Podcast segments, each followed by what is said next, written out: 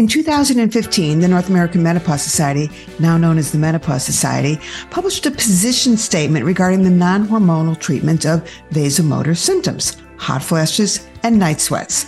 Position statements are basically an expert analysis of all of the studies in order to determine recommendations based on science, as opposed to what the latest TikTok star or celebrity is promoting. And because new studies are always being done, there's always new information to inform those recommendations, which is why position statements, kind of like the operating system on your computer, need to periodically get updated. The 2023 position statement was just released, and today my guest is one of the authors of that position statement, Dr. Chrisandra Shufelt. I'm Dr. Lauren Streicher, a gynecologist, best-selling author, and a nationally recognized menopause expert. When it comes to menopause, midlife, and what comes after, I'm betting you've not gotten a lot of information from your own doctor. But if women are given good information, they'll make good choices. And I'm here to give you the inside information. Dr. Shufelt is a certified menopause practitioner of the Menopause Society, the chair of the Division of General Internal Medicine, senior consultant at the Mayo Clinic Women's Health, and associate director of Women's Health Research Center at Mayo Clinic in Jacksonville, Florida. So welcome.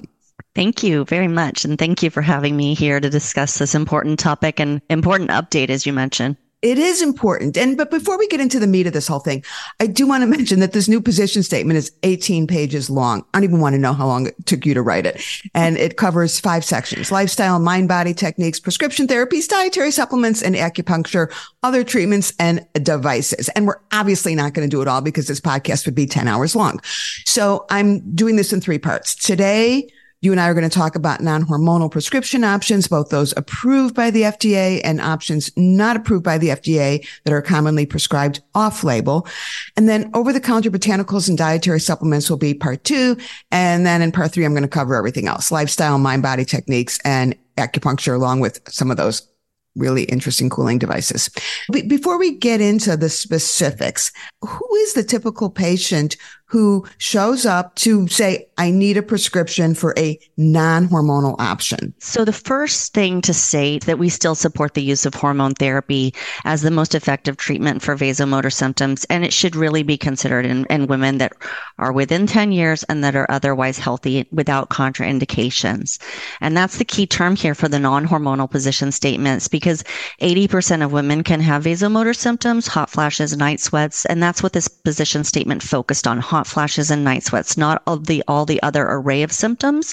But it's important to understand that there are women who cannot take hormone therapy. And what I mean by that is that someone's had a personal history of a blood clot, a heart attack, or a stroke, or a personal history of an estrogen-sensitive cancer, such as a breast cancer, ovarian cancer. These women should not just be left to suffer in silence. They should really understand that there are options that are effective, are supported by science. It's a position statement not just to make women aware, but also to make providers aware. Because if we're not talking about it to our patients and giving them options and not just saying, oh, well, guess what? You can't take hormone therapy, and not giving them that ability to have something beyond going home and trying to use a cooling device. It's really important from both sides that we really educate women as well as providers about the options that are available. Of the groups that use these non-hormonal options, I am betting that the biggest group are women who think that they are not candidates for estrogen or hormone therapy,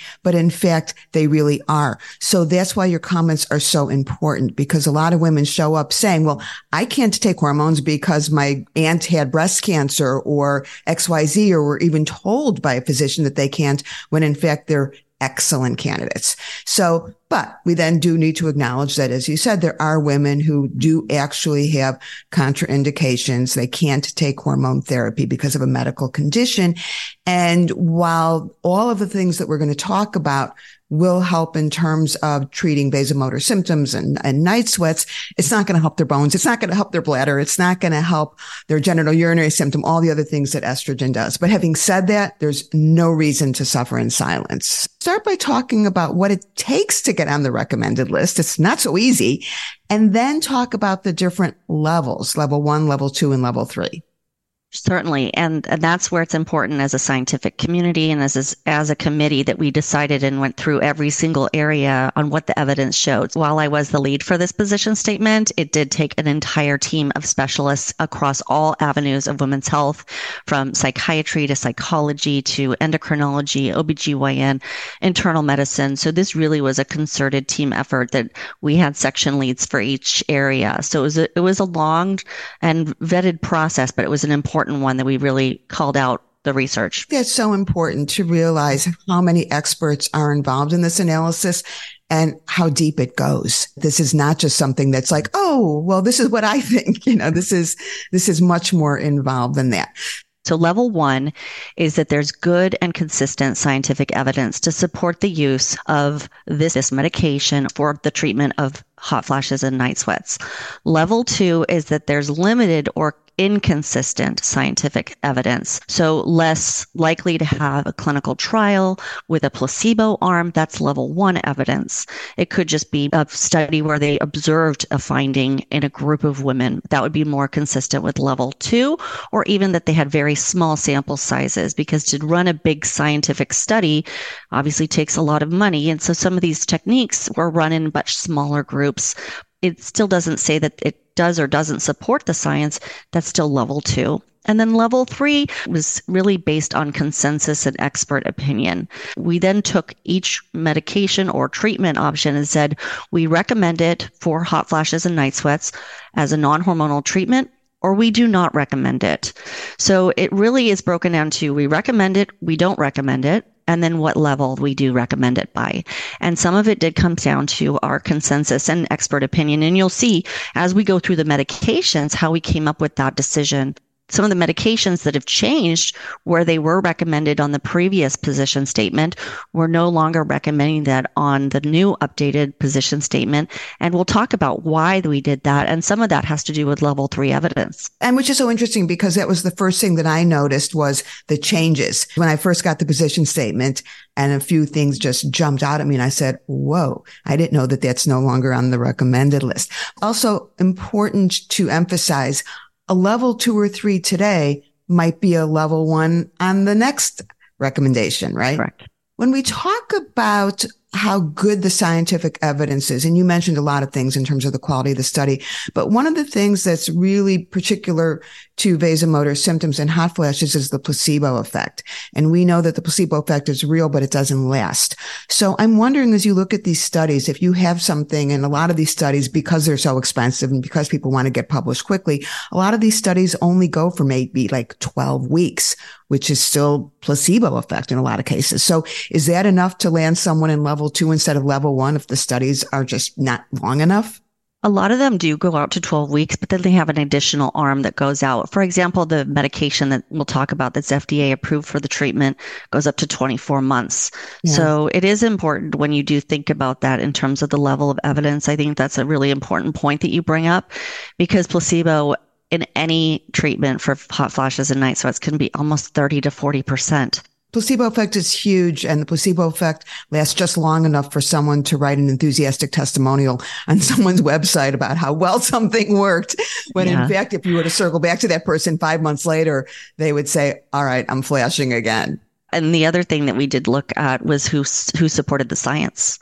You don't want to have a paper that's being published that's actually the manufacturer that's actually publishing that science. Agreed, we did really look at. But if you have an industry-supported study, which we know happens sometimes, you'll have someone who has a new product and they're trying to get a study out.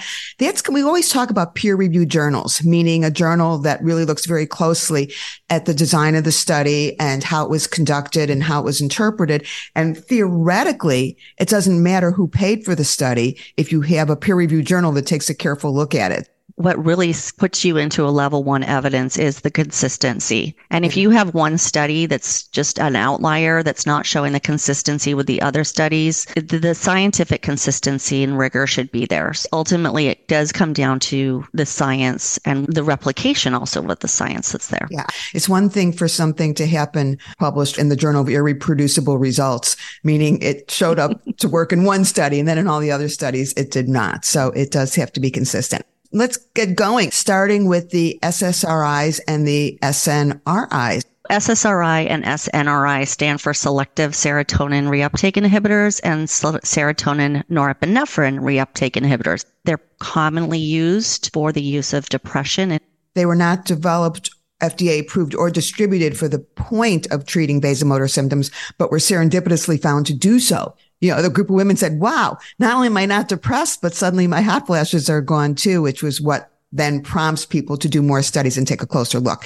That's the point of something being prescribed off-label. And a lot of people don't understand that off-label is perfectly legitimate.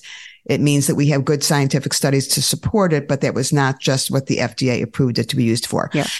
As a general statement, how well do the SSRIs and SNRIs work in terms of alleviating hot flashes? This is really speaks to the fact that the last couple decades, we really understand where hot flash starts. And so when I explain to women about prescribing this, I'm not prescribing it for depression. I'm prescribing it so your body can hold on to serotonin. And the area of the brain that controls your hot and cold perception, your thermostat basically, is based on the serotonin itself. And so studies have found that they reduce both hot flash frequency as well as severity by up to 50, sometimes up to 70% over placebo. I mean, over placebo, we just talked about the placebo effect. And as opposed to depression, which can take sometimes the full 3 months to work, you start to see them work after 2 to 4 weeks. We want women to stay on them. They're not meant to be an on-demand medication. It's a medication that you have to be consistent about taking. But that's what studies have found is that they reduce both frequency as well as severity. And I want you to talk a little bit more about the frequency versus severity, because a lot of times when people read reports about these drugs and they're told, well, they're only going to decrease your hot flash by 1 or 2 a week. And you're thinking, well, that's not meaningful. But when you're looking at decreasing severity, that makes it a lot more meaningful. Right. So severity, you usually think about mild, moderate, or severe. And severe, I always coin these as your super soakers. You've got to stop what you're doing. You've got to find a cool source to cool you down. You might even have to change your pillow a case at night, change your shirt at night. Your hair is getting damp. So if we can reduce the severity of the hot flash itself to come down to, wow, I just had a hot flash. I felt it, but I'm not having to take off my glasses because they're fogging up during a meeting, or I'm not having to find a source like a bottle of water to cool me down or an air conditioning, or my favorite is the freezer aisle in the grocery store when I see women open their freezer aisle and stick their head in. So if we can decrease severity, that also speaks to quality of life. What is clinically significant versus statistically significant might be different to an individual. If I can tell a woman, you know, it might be statistically significant or not statistically significant in the study, but if I can tell a woman it's going to drop your hot flashes down by about 2 per day or 2 per week, that woman might say, wow, that works. That would work for me.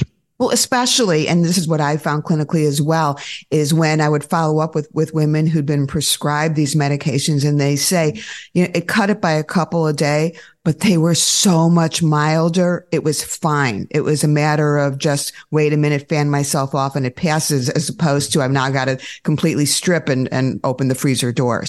People really need to get away from just counting how many hot flashes, but look at the impact on quality of life. Are the dosages the same, or are they different than what one would generally take if treating depression? What we generally do in the Menopause Society world is that we prescribe the lowest doses, starting doses or half the starting dose. If you start to continue to push them up into levels that where you start to use for depression, believe it or not, one of the listed side effects for some of these medications is hot flashes. So I often tell women, if you pick up the medication and start listing off the side effects, hot flashes might be on them, but it's really meant for the upper tier of those high dose medications that we're really not going to touch, because those are really the doses that we use for depression. So in general, starting the half the starting dose or the starting dose is what's recommended, and not continue to go up and up and up just if you're not getting relief. Now, if you're not getting relief from one, should you be switching to another one? And I always liken this to, it's like a shoe. Someone's heel might not fit as well as a tennis shoe. So it might be that, yeah, these are the same classes of medications, but there might be slight changes that you can try. Now, that doesn't say that it's a good fit for every woman, but in general, you could try a few with your provider if needed. But the point is, if one doesn't work, it doesn't mean that another one might not work. So if, let's just say as an example that someone is using an option that they were given by their physician and it's not working, would your inclination be to go up a dose or say, no, let's try a different one altogether? Can you even make that generalization, or does it really just depend on the individual circumstance? Of course, everything depends on the individual circumstance, but this is what I always say is that give it a good go, meaning if it's only been 2 weeks, let's keep it going and see how you do. We really are going to see that sweet spot between that 8 and 12 week period. If it's totally not working, after that period, I can then switch them to a different medication. Or if they're on the half the starting dose, I sometimes titrate up to the starting dose or the next one up. So it's really, it is individualized, but I also think that there is a method behind what we do in terms of the treatment options. There also are differences between the different SSRIs and SNRIs. Some actually are a little bit more sedating than others. And if I have a woman who has a really difficult time sleeping because of her hot flashes as well, then I might choose one over another. If I notice that there's a, what I always say, two things going on with at once, a little bit more depression or anxiety, I might choose one over another. So it really is an individualized, even though they're all the same class of medications, there are very unique differences within each one. Yeah. And some of them, of course, have been more studied than others. It's also important to point out that if someone is on tamoxifen, then that's someone who should take an SNRI as opposed to an SSRI. An SSRI might make the tamoxifen not work as well. So we steer towards the SNRIs. Now, Paroxetine 7.5 milligrams is the only SSRI that is specifically FDA approved for the treatment of hot flashes. And the trade name of that is Brisdelle. But a lot of patients take Paroxetine for in higher doses, Paxil and other names to treat depression. And it's available as a generic in 10 milligrams. So a lot of women say to me, okay, either I pay extra to get the 7.5 version, or I can pay out of pocket and get the 10 milligram for a lot less money. So what do you tell your patients? What are the pros and cons of doing the 10 milligrams versus the 7.5 milligrams? It's a great example of being very individualized and being very aware and cognizant of out-of-pocket costs. But also, I do mention that the Paroxetine 7.5 did decrease severity and frequency for up to 24 months. Weight gain can be a side effect in very high doses of the SSRIs, SNRIs, and it did not have a negative effect on libido. But certainly I do take into account consideration because it is a medication that is available at a lower dose in a generic. Yeah. My approach is exactly the same. If someone's on the 10 milligrams and they say their libido's just fine, they're not gaining weight, it's working for them. The only other downside for some people, not everyone, is that if they have Paroxetine 10 milligrams on their medical record, very often they are identified as having depression because that's what it's prescribed for, as opposed to if they have the 7.5 milligram, that is very clearly never prescribed for depression. And just to be clear, it will not help you if you are depressed, unless you're depressed about having hot flashes and it helps your hot flashes. Right. So there is that distinction as well. Bottom line, what is it? Level 1 recommended, level 2 not recommended, level 3 where do the SSRIs and SNRIs fall? So these fall under recommended level 1. Excellent. All right, next up. Gabapentin and pregabalin, which are collectively known as the gabapentinoids. So let's start with gabapentin. Just generally, what is it and what is it FDA approved for? Old medication. Been on the market for years and years. It was approved as an anti-epileptic drug, so a seizure drug. Doesn't work very well for seizures, comes to find out. And there's a lot of new medications that we now use for seizures, and gabapentin has fallen by the wayside for that. It's now commonly used to treat diabetic neuropathy, which is a nerve pain disorder.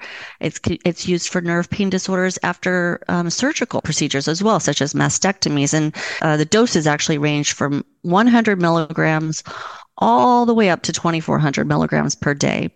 So when we talk about using it for hot flashes and night sweats, we're talking about the lower end of the doses. Again, I think that's kind of the mantra for this is the lower doses that we use for the hot flashes and night sweats. What's been studied in several trials is the dose of 900 milligrams, so 300 milligrams 3 times a day. I oftentimes use it at night up to 300 milligrams, but it has been shown to improve frequency as well as severity. But it comes with some advice adverse side effect. The old adage is if it doesn't have a side effect, it's probably not working. But we do need to be cognizant because it can cause some dizziness and drowsiness. Now, the drowsiness might work to our benefit if we're dosing it at night for some women. But I always say if you're using it and you've got to get up in the middle of the night, just sit on the side of the bed until you get fully up and adjusted. And some of those side effects do get better over time. Yeah, that's what I mean, is it's almost as your body's adjusting to the medication. Yeah. I have to admit, I don't prescribe it a lot for hot flashes. Gabapentin is something that I prescribe more for nerve pain, specifically for vulvar pain, vestibulodynia, and conditions such as that. And a lot of times the side effects do make it tricky and you have to start really low. One of the things as we go forward and talk about these drugs is that patients are always saying to us, well, how does this compare to estrogen? How does this compare to the SSRIs? How does this compare to this? How does it compare to that? And we generally don't have those kind of studies because very rarely do people do these what we call head-to-head studies where you're comparing two drugs. It doesn't work as well as estrogen. I think we can absolutely as an overall arch say that none of these drugs that we're going to talk about are going to work as well as estrogen. Correct. But are we going to get even close with gabapentin? Well, they have done placebo-controlled trials, and the higher doses of gabapentin, those ones that were way up in that 2,400 range, were as beneficial as estrogen in reducing the severity of hot flashes. That's severity, not frequency. Yeah. But again, the adverse effects, you're seeing this dizziness, you're seeing even headaches or disorientation at those very high doses. So it's hard for us to say completely, the direct comparison because we really don't touch those doses when you get into that high of a range. But again, it doesn't mean when we go through these medication options, it's important to talk to your doctor and provider about what medications you're currently on. And if any of these medications interact with medications you're currently on, I oftentimes layer gabapentin onto an SSRI. So I will have, if I have a woman who's having the SSRI did great in improving her daytime symptoms and perhaps the nighttime symptoms aren't as well, I do layer it on so I can add it on. And those are studies that haven't been done either. Mm-hmm. There's been no in comparison to estrogen. Well, I always talk about why it is so important to see a menopause expert if you're having difficulty, because these are the kind of nuances that, quite frankly, even most doctors who are comfortable treating hot flashes and treating menopause symptoms are just not going to be able to offer. So if you're not getting the help that you need, doesn't mean you can't get the help. You just might need to go take that extra step and find an expert. Pregabalin, the trade name is Lyrica. Same as gabapentin or different?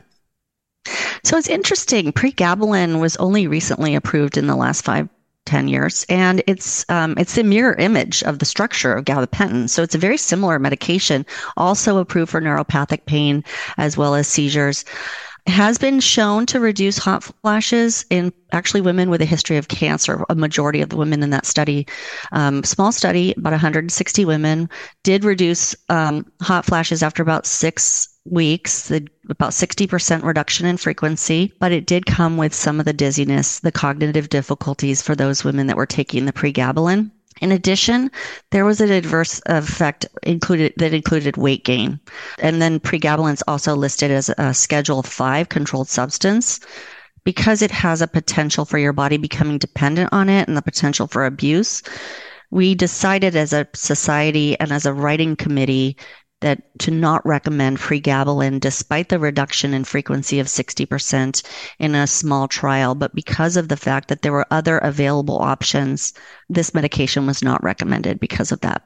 Yeah, the pregabalin, and again, important that it's not just about if it works or not. It's also looking at side effects that's going to land a medication on your recommended or not recommended list. So even though gabapentin has side effects, they are manageable and they get better with time. But the side effects for pregabalin were such that you just said, nope, this gets a level 3, not recommended, not on the list. Yeah, and that's the expert consensus. And we did take into consideration the restrictions on prescribing it. A lot of these drugs that are not recommended, such as pregabalin, I think the exception to that can be someone who's taking it for another reason and doing well on it. Doesn't mean that it doesn't work for it to be not recommended. It just means that it's not something that you would say should be used as a first line option. So there's a big difference between not recommended, stay away, this is poison, do not take it, as opposed to well, when we're making our recommendations to our patients, this is not going to be what we're going to go to if their only issue is hot flashes and we're treating hot flashes and night sweats. Oh, yes. This medication has a lot of benefit for a lot of different disorders. Mm-hmm. So that's not what we're saying. But if you're on it for some other reason, which I always like to see that on the medication list, because you're going to see that benefit for the hot flashes and night sweats as well. Yeah. All right. Moving on to Clonidine. What is it? And what is it generally used for? Another old drug. It works also in the brain. Moderate benefit from over placebo, less beneficial than the SSRIs, SNRIs, as well as the gabapentin.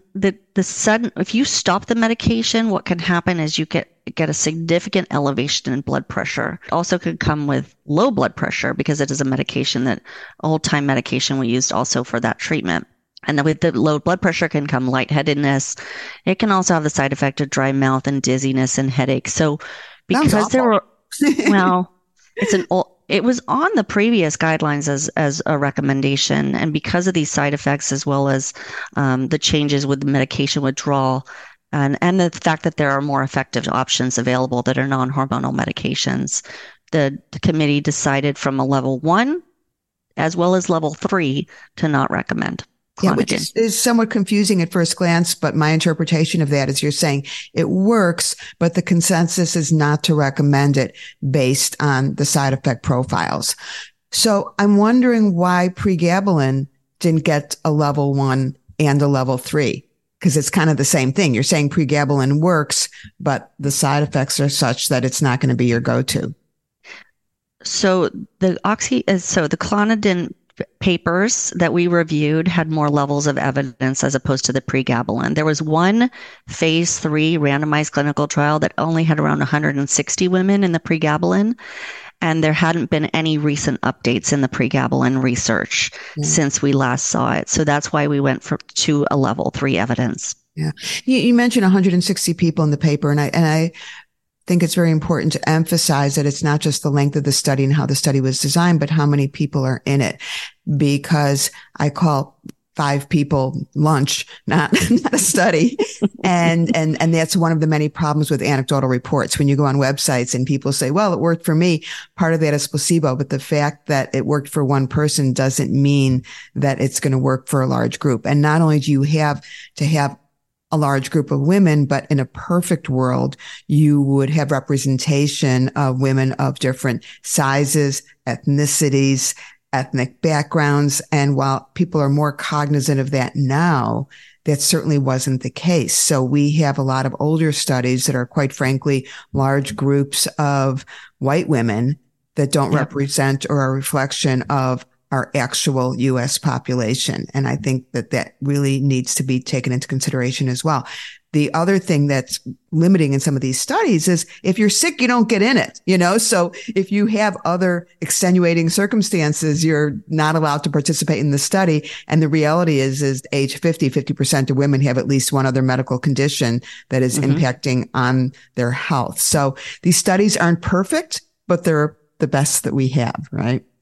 Yeah. And also it does speak to the fact that if a woman is on Clonidine for something like high blood pressure, that doesn't mean that you're not going to get benefit, right? Right. It's exactly. Just not, it wouldn't be our first line of treatment. It's not recommended for the treatment specifically of hot flashes or night sweats. Yeah.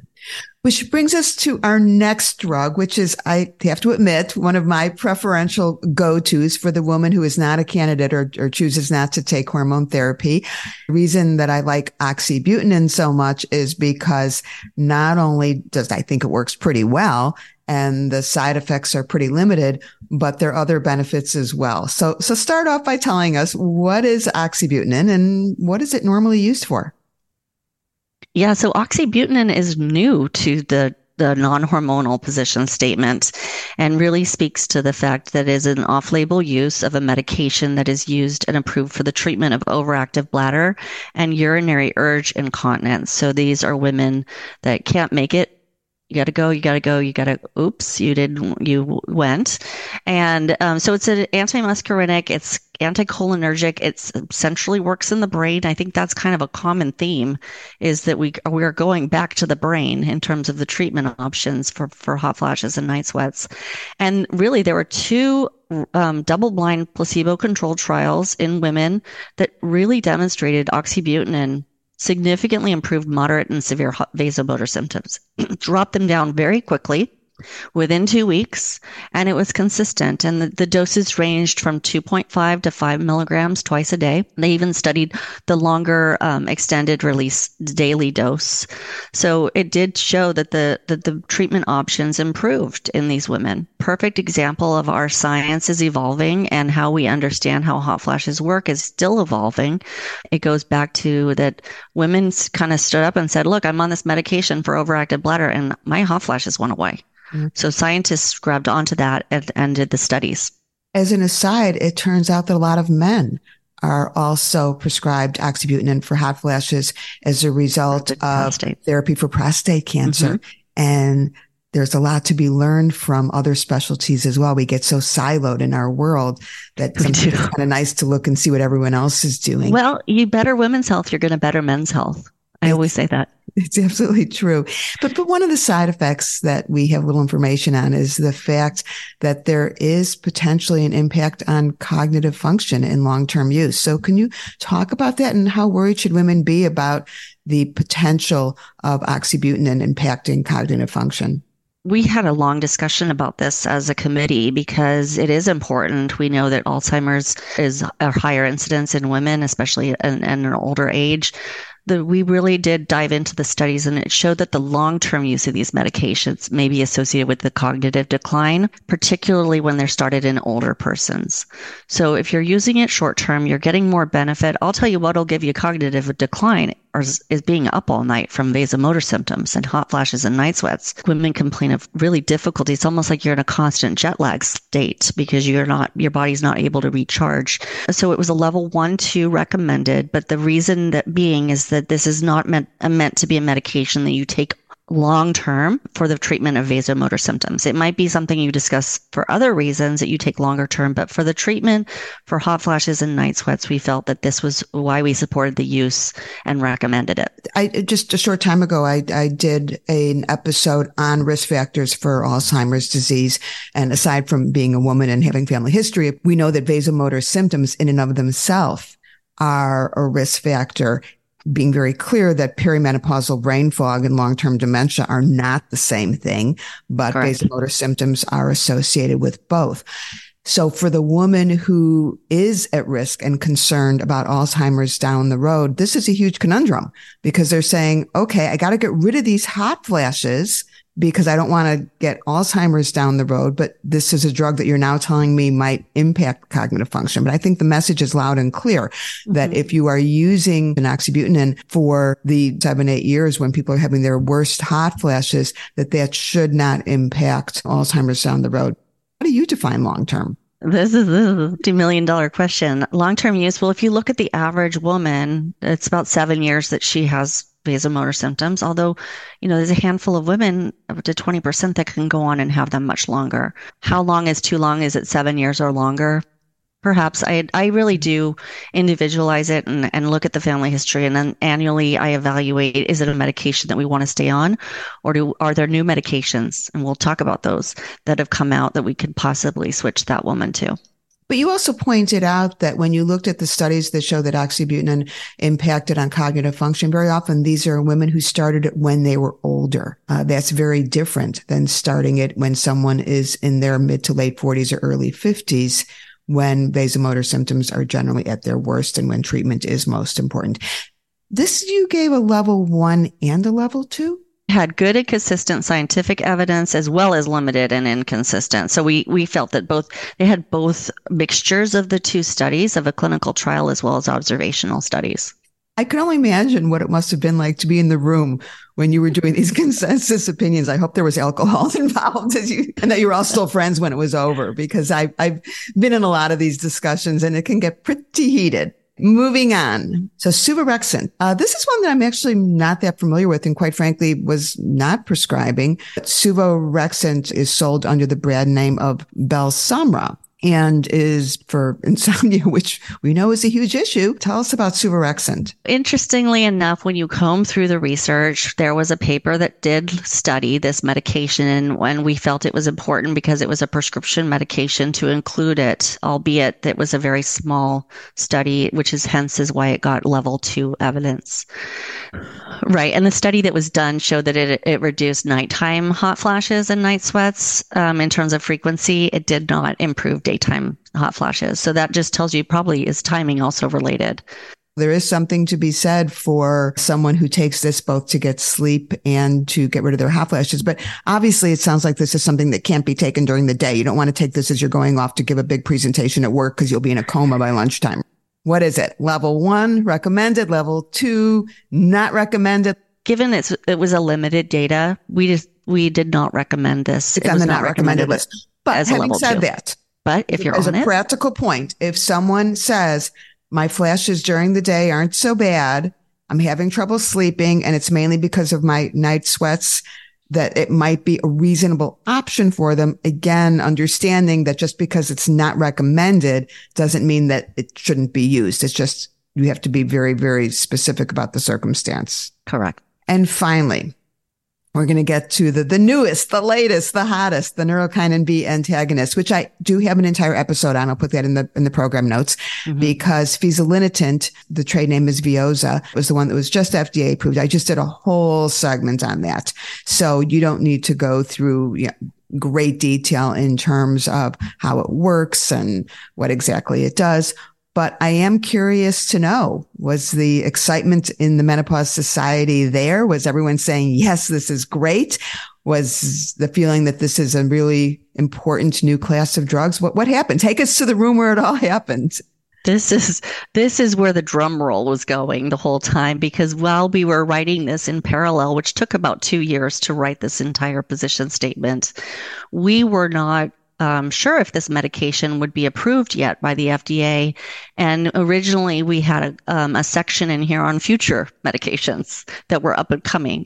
And at the last countdown of the clock going, it got approval by the FDA. And we had written the entire section out talking about the science that had already been presented and published to date. And so as a society and as a committee, we were very excited. First of all, it shows interest in women's health because medications are being developed for vasomotor symptoms. It was the first of its kind, and there are several in the pipeline that are coming down the road.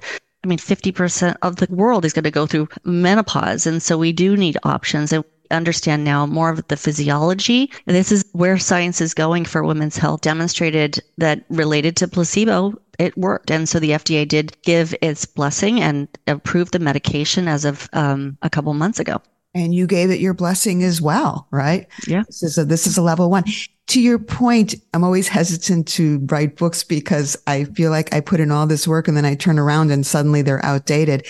And when I was writing Hot Flash Hell, and I had no idea when Fezolinetant would be FDA approved, so I wrote a chapter on it. But I wrote it in the up and coming section. And as it went off to press, I called the company to say, how close are you? And they said, well, we think we're at least a year away. And I was happy about that, not because I didn't want women to have this drug, but it's like, oh, good, I don't have to rewrite that section of the book.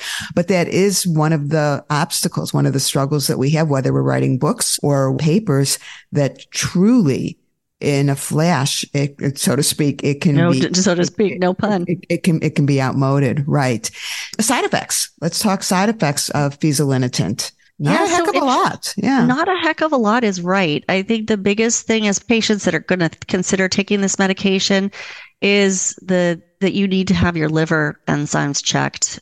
It doesn't cause liver injury. It's just you want to go into taking this medication without having any liver changes or abnormalities that are pretty high. So if you have liver changes to start with, this is probably not a good option because it's metabolized by the liver and it might trigger progression of liver problems, but it's not going to cause them. Is that? It does not cause them. So they recommend that you follow up those liver enzymes at 3, 6, and 9 months after you initiate. Also, if there's any symptoms that are new, like nausea or vomiting, they just tell you to get your liver enzymes.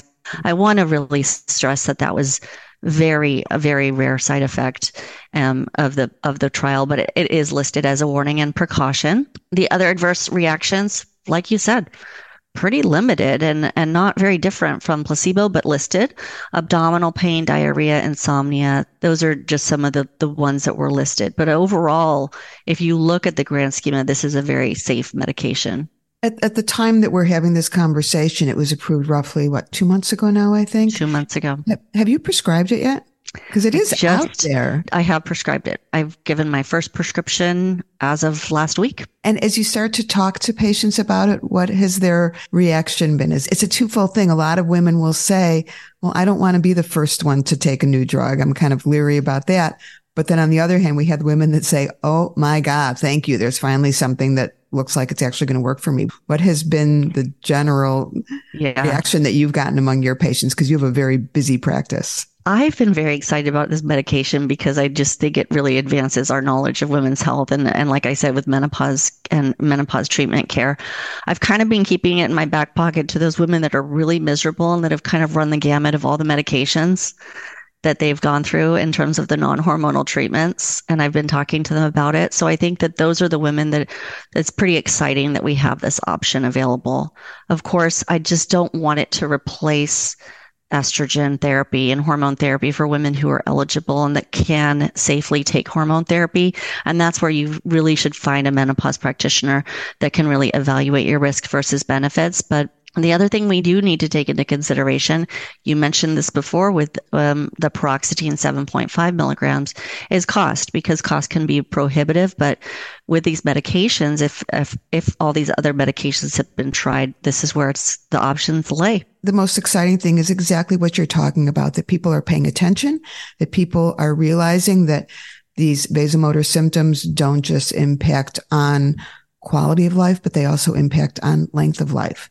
But to your point, one of the big red flags that your doctor may not be an expert is if he or she is saying estrogen is bad, estrogen is dangerous, you should use something else. That is absolutely not the case. We know that estrogen is still first line, that it is the most effective, that is safe. And of course, in addition to addressing hot flashes, it's also going to help with everything else, your bones, your bladder, your cardiovascular system. So I think we need to keep that in perspective. Anything that we missed, anything that you would like to mention before we finish this up? I think the thing that I would mention is that it's not just a one size fits all. This is still very individualized, just like hormone therapy is very individualized in terms of dose and treatment and route of delivery. Non-hormonal treatments are also very individualized. And we've discussed medications and prescriptions that cover a vast different array of whether off-label use or on-label use for symptoms. And it does come down to your individualized treatment options. And if there's other things that it can treat, like bladder health or mental health, those things might be a better fit for you. So it's not just a one thing, or is you can actually layer these on if you have a good menopause practitioner that knows the ins and outs of these medications. Such a good point. It's not always straightforward. And you and I both very often will get questions on social media or even from patients that want the quick fix.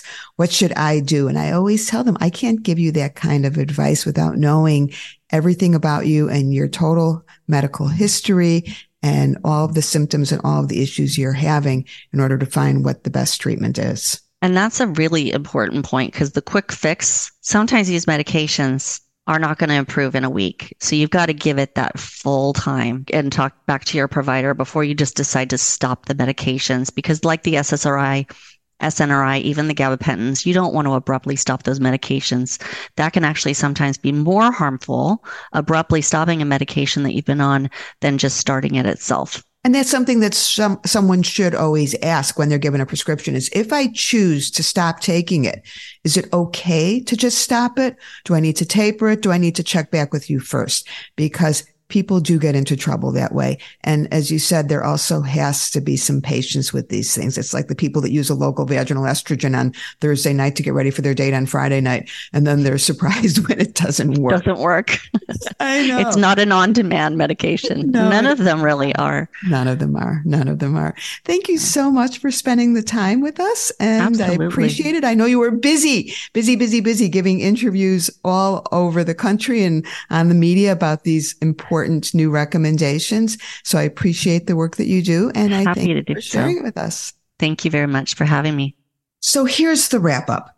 The non-hormonal prescription medications that are recommended to help alleviate hot flashes based on solid science and the agreement of an expert panel include, 1, the SSRIs and SNRIs like venlafaxine and paroxetine. While FDA approved to treat depression, in lower doses, these drugs will alleviate the number and severity of hot flashes without causing the weight gain, loss of libido, and yes, hot flashes that are often seen when higher doses are used. 2 on the recommended list is gabapentin, which decreases hot flashes, but for some women, it's not tolerated due to its common side effects. 3, oxybutynin, also known as diazepam, is a drug that is FDA approved to treat overactive bladder, but was, like a lot of these drugs, serendipitously found to treat hot flashes and can be used off-label for that purpose. Oxybutynin does have the caveat that should ideally be used in younger women for short-term use because of a potential impact on cognitive function. And finally, 4 on the recommended list is fezolinetant, the drug that just got FDA approved, trade name Veozah.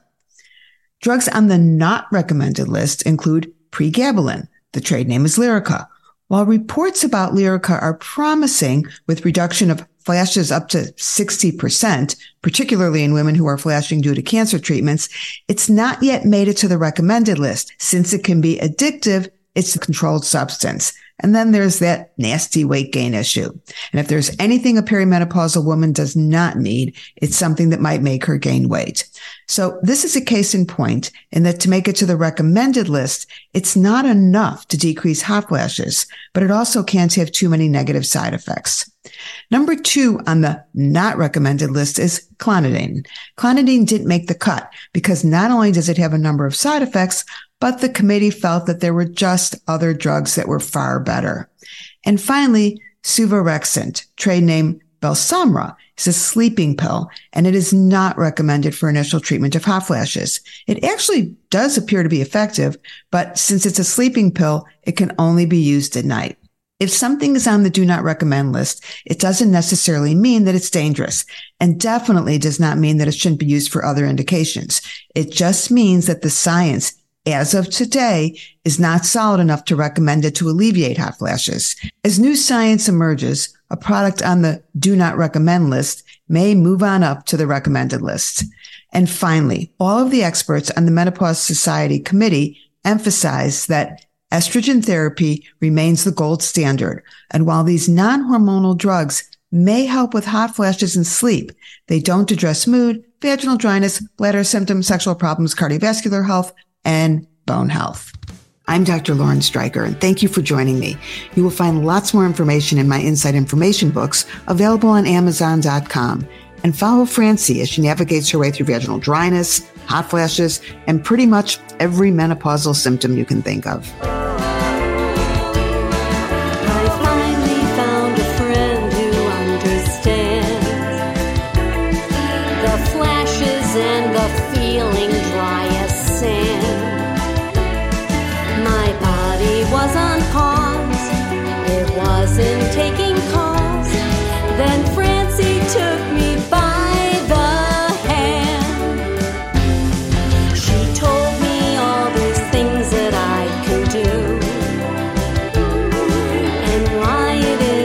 Sometimes I feel blue. She helped me see the